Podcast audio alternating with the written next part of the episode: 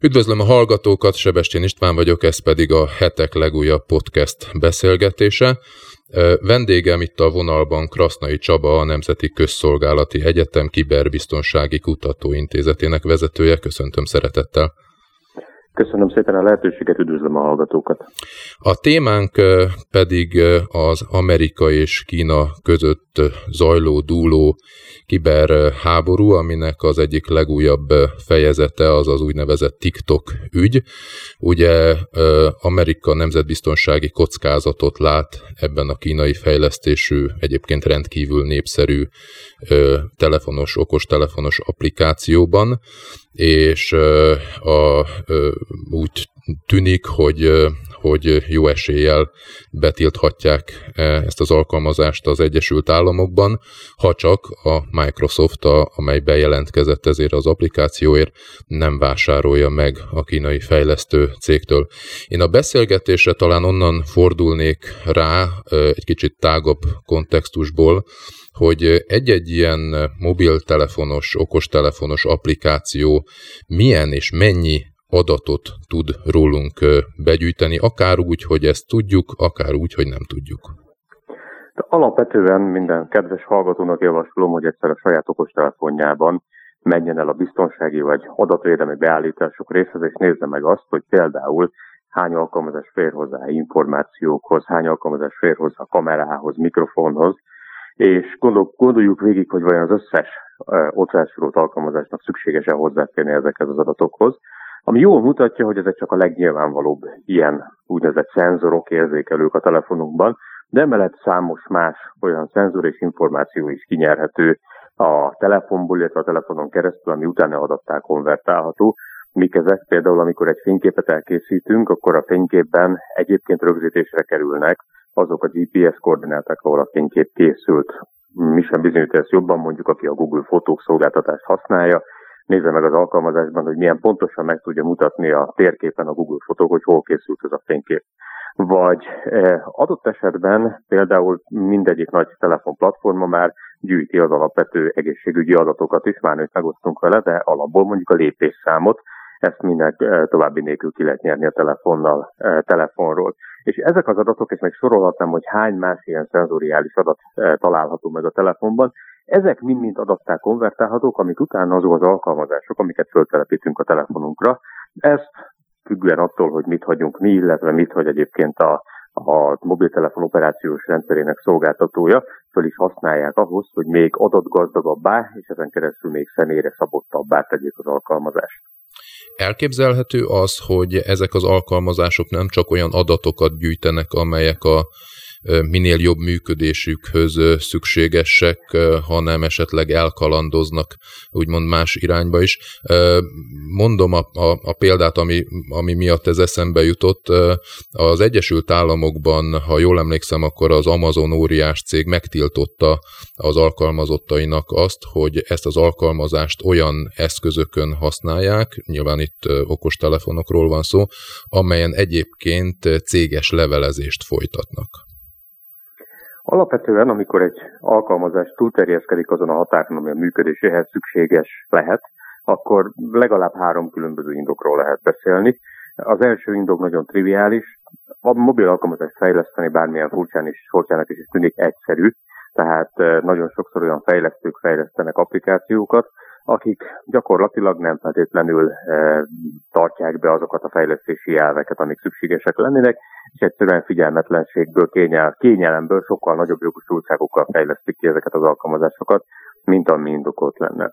A második ilyen lehetőség, amikor eleve rossz indulatú alkalmazásokat fejlesztenek, ez elég rendszeresen elő szokott jönni, például a Google esetében eh, nagyjából negyedévi rendszerességgel eh, nézik át azokat az alkalmazásokat, amik fönt vannak a, a Google Play-en, és törölnek olyan százas nagyságrendben olyan alkalmazásokat, amik túlterjeszkednek ezeken a jogosultságokon.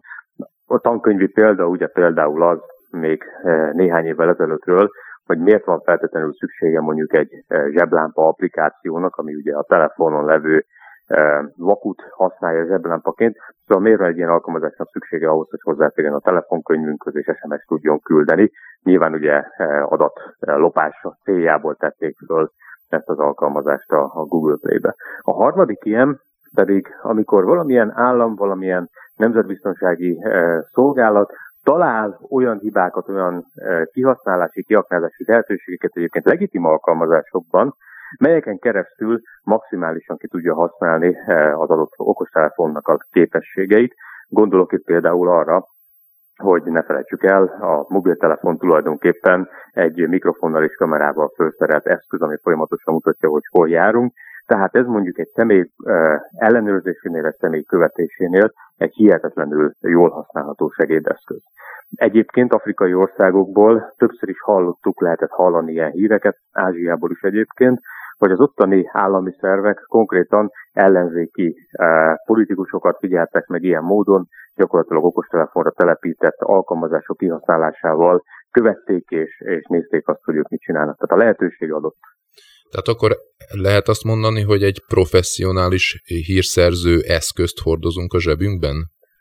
Abszolút, és eh, Magyarországgal kapcsolatban is egy pár évvel ezelőtt kiderült, eh, volt egy adatszivárgási botrány, egy olasz bázisú, egyébként kimondottan titkosszolgálatoknak alkalmazást fejlesztő cégtől derült ki, hogy még a Magyar Nemzetbiztonsági Szolgálat is vásárolt olyan alkalmazásokat tőlük, amiken keresztül ezeket az eszközöket ki lehetett használni, és ilyen jellegű megfigyelésre lehetett használni az eszközöket. Ez egyébként teljes mértékben legitim dolog, hiszen a hírszerzők, a az elhárítók, a rendvédelmi szervek munkáját azért nagyon nagyban segíti, hogy ezek az eszközök bűnözőknél, illetve gyanúsítottaknál ott vannak, és nyilván ezen keresztül sokkal jobban lehet ellenőrizni azt, hogy ők mit csinálnak. A TikTokra ráfordulva, ugye azok a felvetések, amik itt most így kockázatként elhangoznak elsősorban amerikai részről, de nem csak, hiszen Indiában már több más kínai alkalmazással együtt betiltották a TikTokot, Ausztráliában is vizsgálódnak többek között ennek az applikációnak a kapcsán is. Szóval mennyivel tud ez a az applikáció, vagy mennyivel nem tud többet, több információt, adatot begyűjteni, mint mondjuk a Facebook, amelyet már megszoktunk. Mondanám azt, hogy határozottan van erre válaszom, de sajnos nincsen, hiszen ezeknek az alkalmazásoknak pontosan az egyik nagy kihívása, hogy tulajdonképpen fogalmunk sincsen arról, hogy milyen adatot gyűjtenek, és ami ennél még borzasztóbb, hogy milyen módon használják fel ezeket az adatokat, azaz valójában mi történik a háttérben, milyen transformációkon megy keresztül az adat, e, addig, amíg én végül a telefonomon látok egy videót, vagy látok mondjuk egy Instagram, vagy éppen egy Facebook bejegyzést.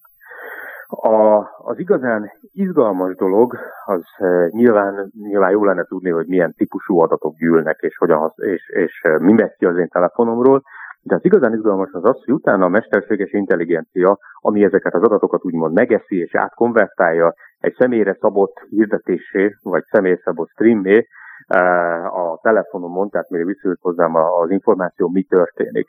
Ezt tulajdonképpen nem tudjuk. Elolvashatjuk az adatvédelmi tájékoztatót, mondjuk a Facebook és a TikTok esetében is meg lehet nézni, és kapunk egy jó, rosszul, de nagyjából körvonalazott információt arról, hogy az adatok, amik egy begyűjtenek, azok mik.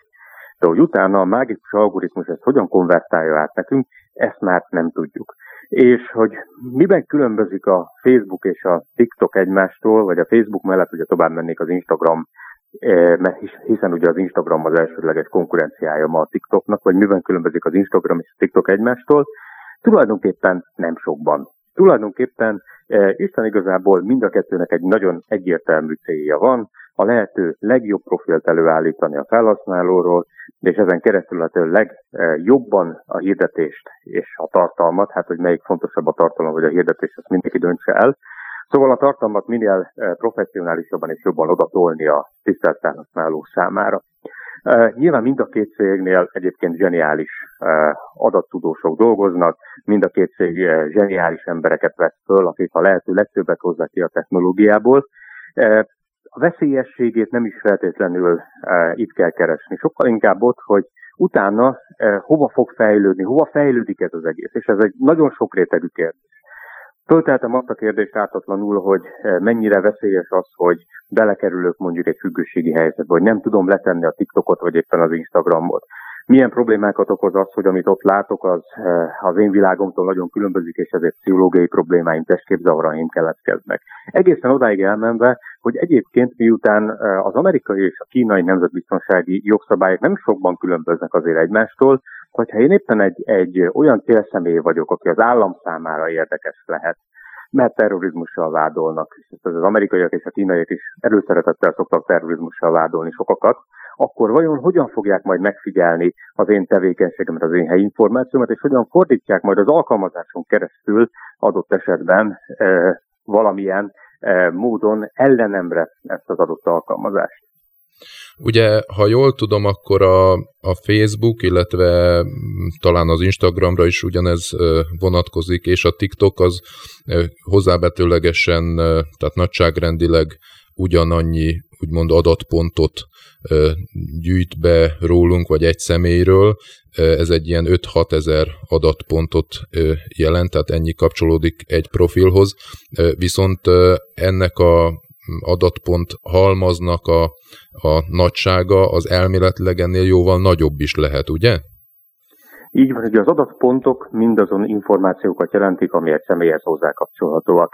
Nevem, születési eh, helyem, barátaim, barátokkal való interakciók, belájkolt tartalmak, ezeken keresztül olyan járulékos eh, következtetések, mint hogy mondjuk a családom, eh, tehát nős vagyok, gyerekeim vannak-e, milyen a vallási preferenciám, milyen a szexuális preferenciám, milyen, és innen tovább menve milyen egyéb titkaim vannak. Ugye ez az 500 ezeres szám, ez onnan tudjuk, vagy onnan sejtjük, hogy amikor a Cambridge Analytica botrány kirobbant, ők ugye egy olyan e, brit bejegyzésű cég, akik e, aktívan használták a 2010-es években a Facebookon rendelkezésre álló információkat, kihasználva a Facebook e, Szándékos vagy nem szándékos, itt erről nyilván vannak viták, és ezt majd egyszer a történelem és a bíróságok eldöntik. Szóval a Facebook adta hogy mély hozzáférési lehetőségeket az ott fölgyűlt adatokhoz, és ezen keresztül próbálták meg a választókat befolyásolni. Mm, sokan azt mondják, hogy eh, Trump győzelme például 2016-ban sokkal inkább a Cambridge Analytica sikeres eh, célzott kampányán volt múlt, mint semmit mondjuk az orosz beavatkozáson. Szóval eh, a Cambridge Analytica kapcsán tudjuk azt, hogy azt állították a Cambridge Analytica-nál, hogy 5-6 ezer pontot tudnak minden egyes amerikai választóhoz hozzárendelni. Más kutatások azt mutatták ki, hogy eh, az összegyűjtött adatok száma akár 30-32 ezer környékére is felmehet, illetve a Cambridge Analytica-nál szóló dokumentumfilm, amit egyébként mindenkinek javaslok megnézni, mert nagyon tanulságos ebben a témában, ott elhangzik egy olyan szám is, hogy e, gyakorlatilag ahogy egyre inkább fejlettebbek lesznek az eszközök, amik körülöttünk vannak, és egyre inkább összekapcsoltak, ez az adatpont halmaz akár 50 ezer adatpontra is mehet. És akkor most gondoljuk végig, hogy mi egyébként mi saját magunkról tudunk egyáltalán 50 ezer olyan információt, adatot, bocsánat, ami alapján mi jellemezhetőek vagyunk. Hát én nem biztos, hogy fel tudnék ennyit sorolni, de nagyon úgy tűnik, hogy a gép sokkal többet tud róla, mint amennyit én saját magamról.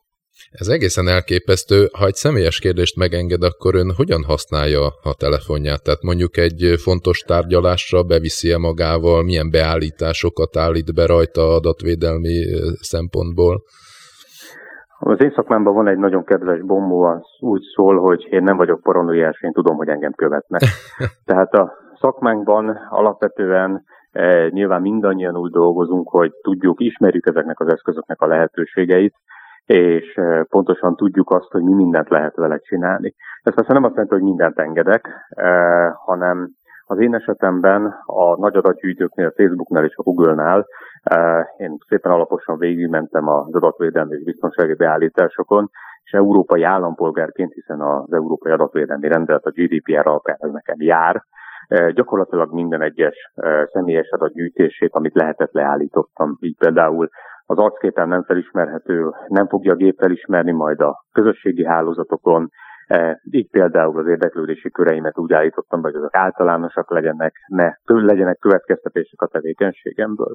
Ami pedig a tárgyalásokat illeti, ezeket pedig mindig az alapján döntjük el, e, hogy éppen mi a téma. Szerencsére egyetemi emberként az ember napikokkal nem e, rendelkezik, de azért e, vannak, a, vannak az életemben, vagy voltak az életemben olyan tárgyalások, ahol a telefon abszolút kimaradt egy hm. szekrényben.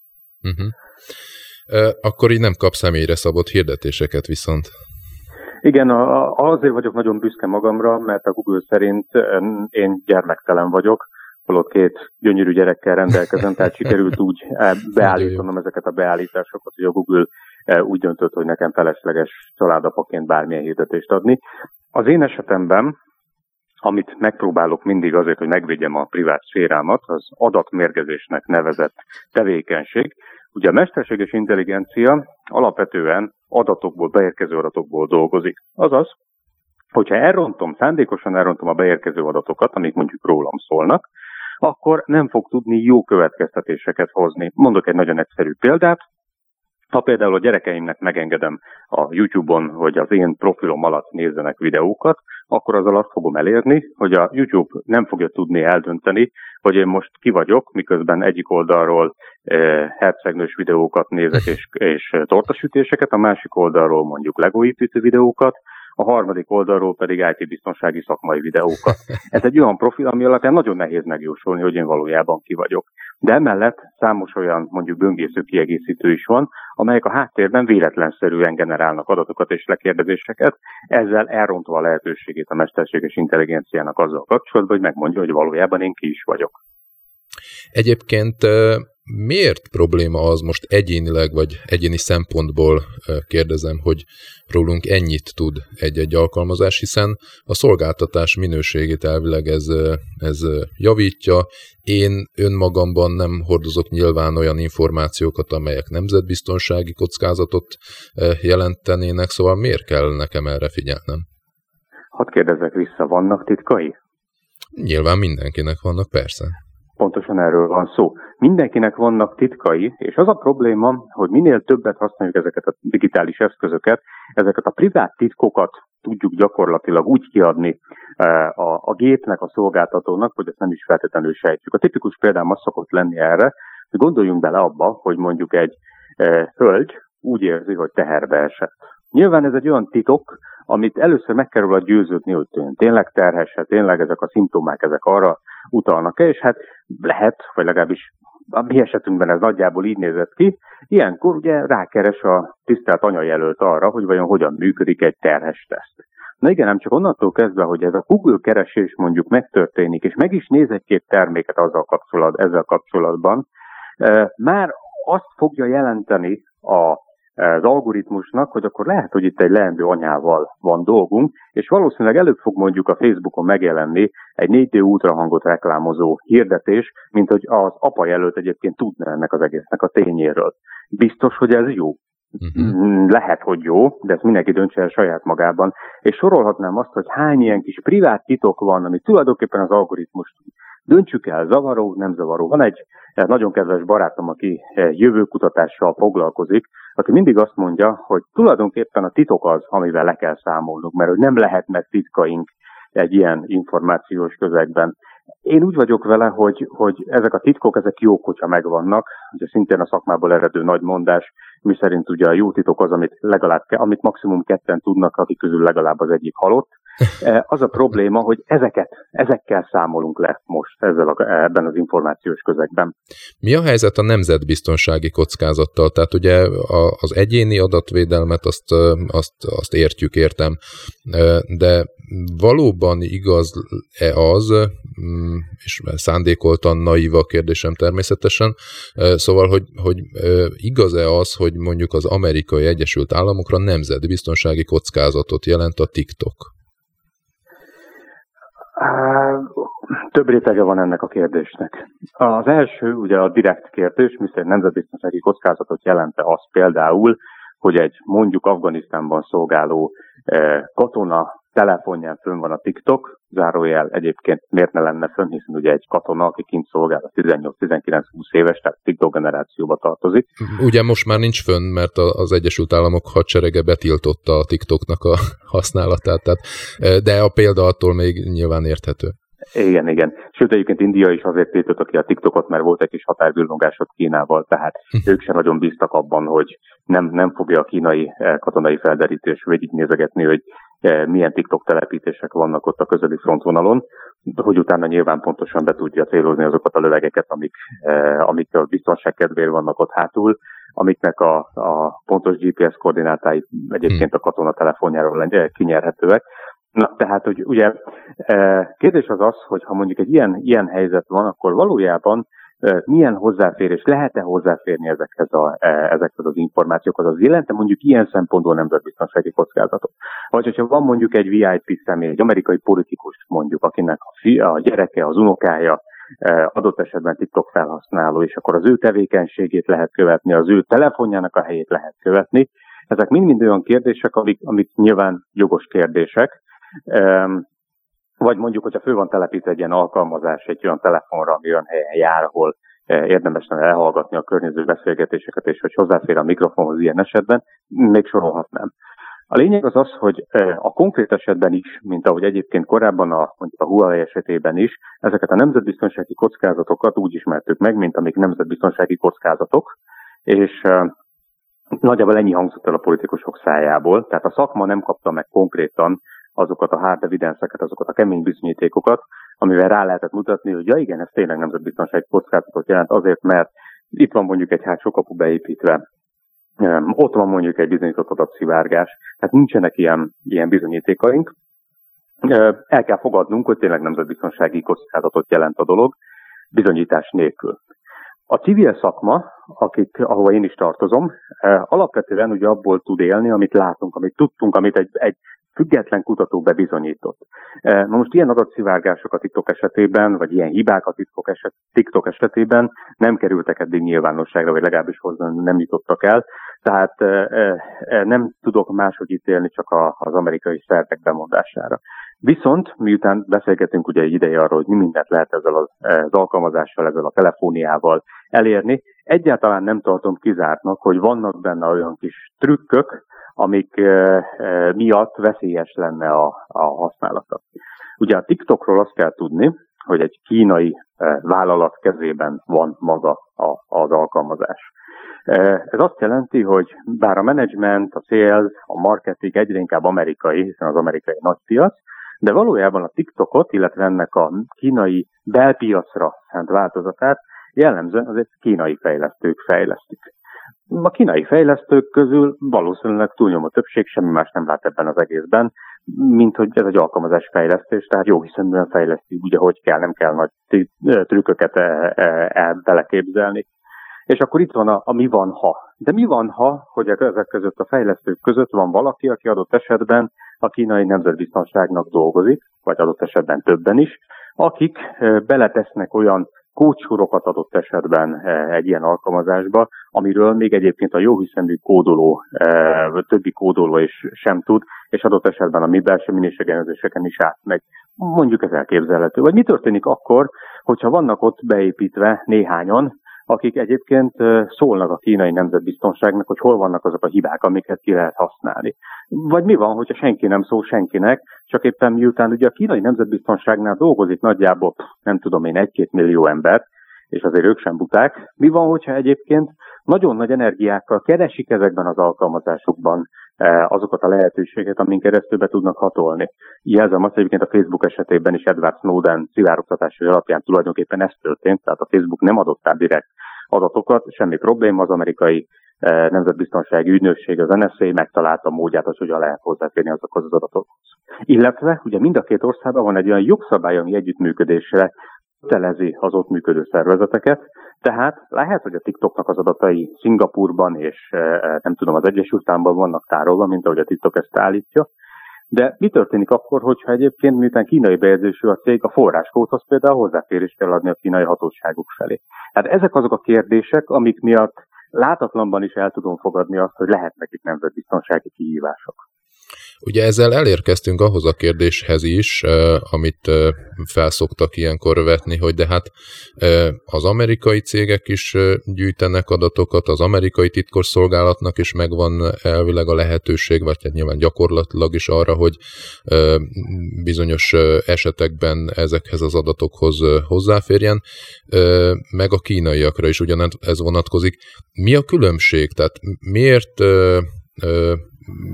most megint csak naív a kérdés, de hogy, eh, hogy miért probléma az egyik, és miért kevésbé problémás a másik, ha egyáltalán, egyáltalán lehet ilyen összevetést tenni?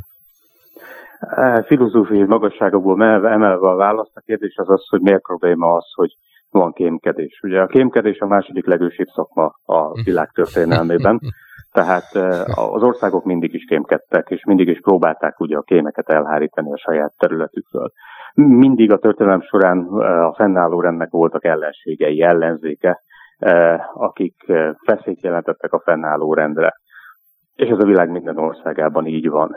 Nyilvánvalóan minden ország a saját jogrendjén belül próbálja a lehető leginkább növelni a saját rendelkezésre álló információit a jó döntés érdekében, és próbálja csökkenteni azokat a kockázatokat, amik a, a saját fennálló rendjére vannak valamilyen hatással. A nagy kérdés az az, hogy ez jó vagy rossz. Én nyilván ugye pozíciómból adódóan ezt én a, a, az országok szükséges működésének tudom be, tehát ez a se jó, se rossz, ez egy állapot, ez egy helyzet, amit alapvetően magyarként vagy európai állampolgárként úgy kell megítélni, hogy van jobbról is, meg balról is egy-egy olyan ország, amelyik az én országom titkait szeretné megtudni, illetve alapvetően van két vállalat, amelyik az én adataimból fog nagyon meggazdagodni, úgyhogy ez se a magyar költségvetés, se pedig az Európai Unió üdvét nem szolgálja. Tehát ezzel kell, ezzel a helyzettel kell valamit kezdeni. Amiben különbözik a kettő, az praktikusan egyébként nem feltétlenül sok, mármint hogy jogszabályt vagy technológiát tekintve. Amiben nagyon különbözik a két ország, az egyrészt a kultúrája, tehát mondjuk Kínában még látszatra sincsen demokrácia. Hát igen, ez, ez nem egy utolsó szempont azért, mert bár nyilván nem is így értette gondolom, de hogy ugye az egyik oldalon van egy jó-rosszul problémákkal, de azért mégiscsak működő jogállam, ahol, ahol vannak a a hatalommal szemben, a hatalom ellenőrzésére nekem eszközeim, a, a másik oldalon pedig van egy kínai kommunista rezsim. Szóval, hogyha nekem például választanom kellene, hogy hol látnám szívesen az adataimat, ha egyáltalán, akkor nyilván nem az utóbbit választanám. Azért ezt ne felejtsük el, Kína is egy jogállam, hiszen jogszabályok alapján működik, csak éppen ugye ez a, azok a fékek és ellensúlyok nincsenek meg, az Egyesült Államokban viszont eh, jó-rosszul, de, de valamennyire e, megvan.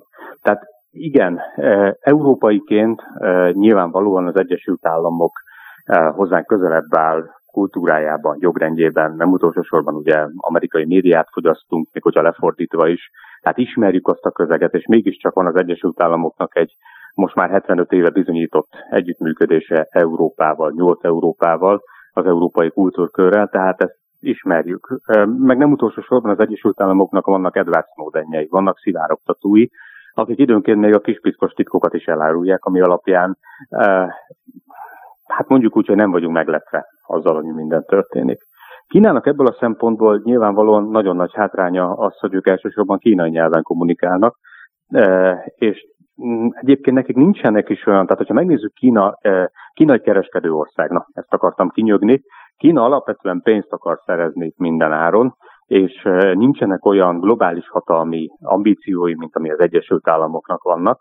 Tehát amit látunk a TikTok esetében, az nagyjából arról szól, hogy Kína, egy kínai vállalkozás megpróbálja a lehető legtöbb hasznot hozni a, az alkalmazásán keresztül. Mellesleg egyébként nyilván a kínai hatalom, kínai nemzetbiztonsági szervek megpróbálják, ha már az ülükbe hullott, nem tudom én, lassan egy milliárd embernek az adata, akkor nyilvánvalóan megpróbálják ezt a lehető leghatékonyabban kihasználni.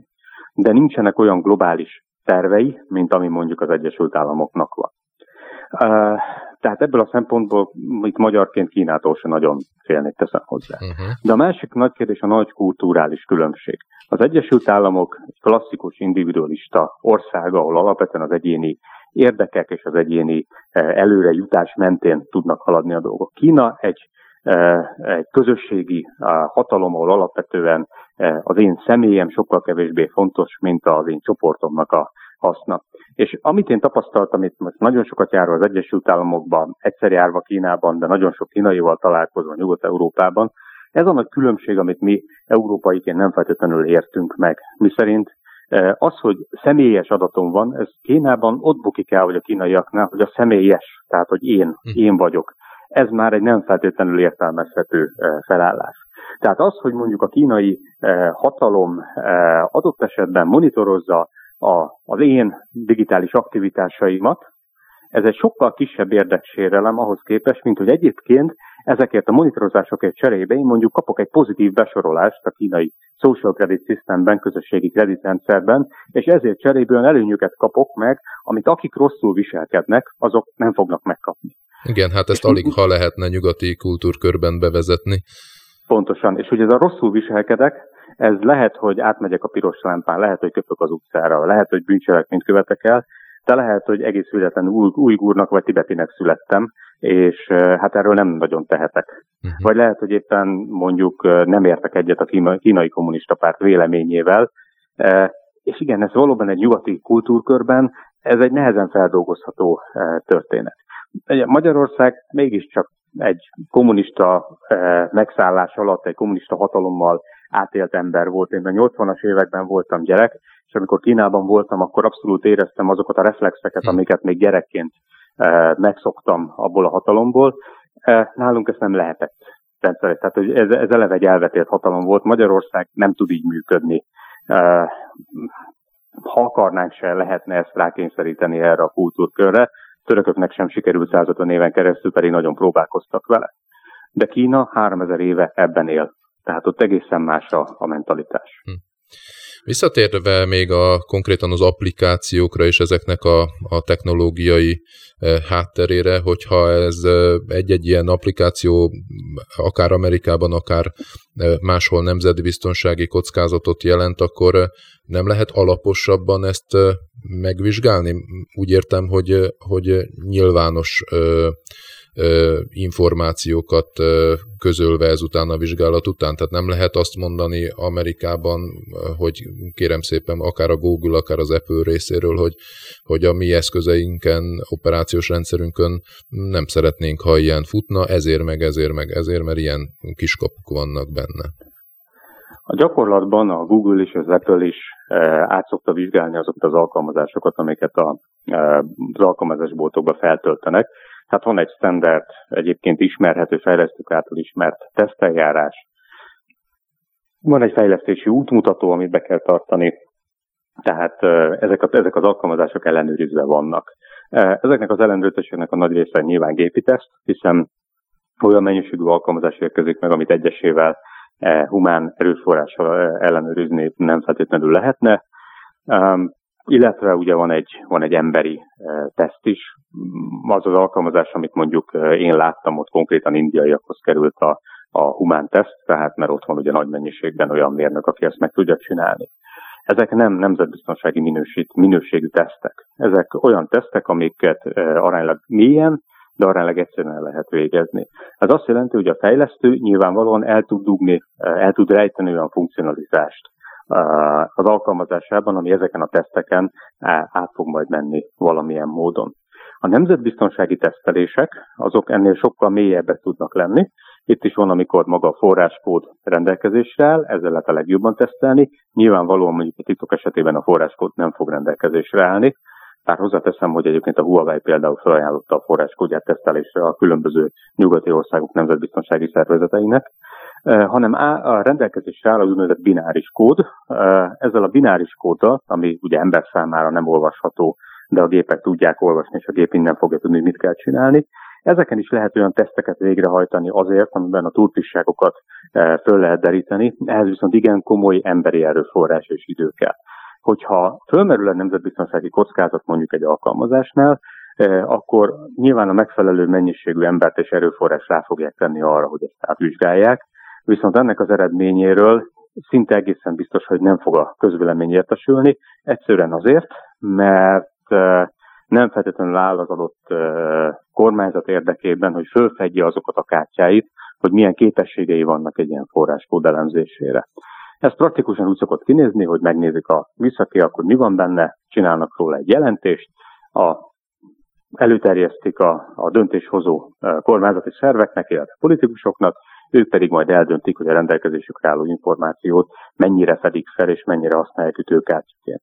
az azt jelenti, hogy lehet, hogy mondjuk például a Huawei esetében is nagyjából ez történt, is ahogy itt így a sajtóhíreket követve, azért a, a diplomáciai csatornákon elelpöttyintettek az amerikaiak olyan információkat, amik alapján, amiket ők találtak, de ezt a nyilvánosság elé nem tárták ki, viszont ezzel azért szépen leve, elkezdték leválasztani a nyugati kormányzatokat a Huawei által használt távközlési eszközök használatáról.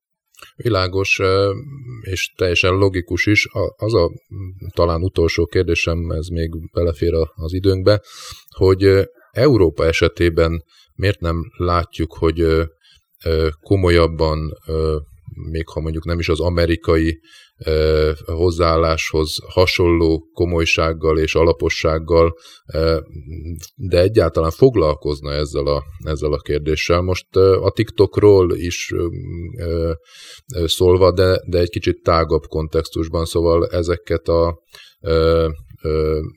hogy mondjam, nemzetbiztonsági IT-s kockázatokat, mintha nem kezelné elég komolyan Európa, de lehet, hogy csak ilyen kívülállóként én látom ezt rosszul. Mondjuk úgy, hogy az Európai Unió ugye sok ország, 27 országból áll. Ezeknek az országoknak van hát legalább 60 fajta különböző érdeke, ráadásul, meg országon belül is különböző érdekek lehetnek. Tehát sokkal nehezebb összehangolni eh, ezeket az érdekeket, mint ahogy mondjuk az Egyesült Államok ezt egy hatalommal, egy központi elnökkel, akinek ugye egyedüli felelőssége a külpolitikának az irányítása, tudja megtenni. Itt Európában ez, ez így ebben a formában nem igaz, hogy nem foglalkozunk. Nagyon is erősen foglalkozunk ezekkel a kiberbiztonsági kérdésekkel. Például nem, nem kapott túlságosan a sajtóvízhangot, sajnos pedig egy nagyon fontos lépés volt, hogy egy talán beszélgetésünkhöz képest bő egy héttel ezelőtt a Németország kezdeményezésére az Európai Unió, tehát az, az országok együttese szankciót rendelt el orosz és kínai állampolgárokkal szemben, még 2017-es kibertámadások miatt. Ez volt az első, amikor nem egy ország, hanem az Unió egésze fogonatosított szankciókat kibertámadás miatt. És ez egy nagyon-nagyon fontos lépés, amit egyébként egy 2019 nyarán elfogadott úgynevezett eh, kiberdiplomáciai eszköztár segítségével vált lehetővé. Tehát de, de, de ez is mutatja, hogy egy évvel ezelőtt fogadták el magát az eszköztárat, és most először sikerült elérni azt a konszenzust, amivel nem is országok még, csak állampolgárok ellen sikerült szankciót foganatosítani. Tehát nagyon-nagyon nehéz. Ettől függetlenül eh, az európai országok kibervédelmi eh, kiberbiztonsággal foglalkozó szervezetei, titkosszolgálatai azért aktívan foglalkoznak ezzel a kérdéskörrel, csak és meg is vannak a jelentések, és meg is vannak a szükséges védelmi intézkedések, és meg is van eh, a szükséges információ megosztás, csak ez politikai szintre nehezen emelhető. Egyszerűen azért, mert mondjuk Kínával mindenki szeretne kereskedni, tehát túlságosan nagy piacról van szó. Világos. És Tehát akkor sokkal... ez, ezért nem jön át annyira a, a nyilvánosságba ez a téma és ez a kérdés, ugye? Így van, pontosan. Tehát ezt, ezt az európai politika és politikusok nem szívesen piszkálják. Tehát nekünk sokkal úgy néz ki, hogy sokkal inkább célunk együttműködni eh, a kínaiakkal, mint az amerikaiaknak, ahol ugye Trump beígérte, hogy az összes gyártást visszahozza majd a Kínából, hogy az amerikai munkásnak legyen munkahelye. Jelentem nem sikerült, de ugye egy nagyon komoly politikai felhangot kap az, hogy Kínával szemben már pedig keménynek kell lenni. Hát nagyon köszönöm az elmúlt 40 percben Krasznai Csabával, a Nemzeti Közszolgálati Egyetem Kiberbiztonsági Kutatóintézetének a vezetőjével beszélgettünk itt a Hetek podcast beszélgetésében. Én nagyon köszönöm a, a, a tájékoztatást és a nagyon érdekes információkat, és talán azzal zárnám, hogy akkor mindenki vizsgálja át a telefonján az adatvédelmi beállításokat. Köszönöm szépen a beszélgetést. Köszönöm szépen a lehetőséget.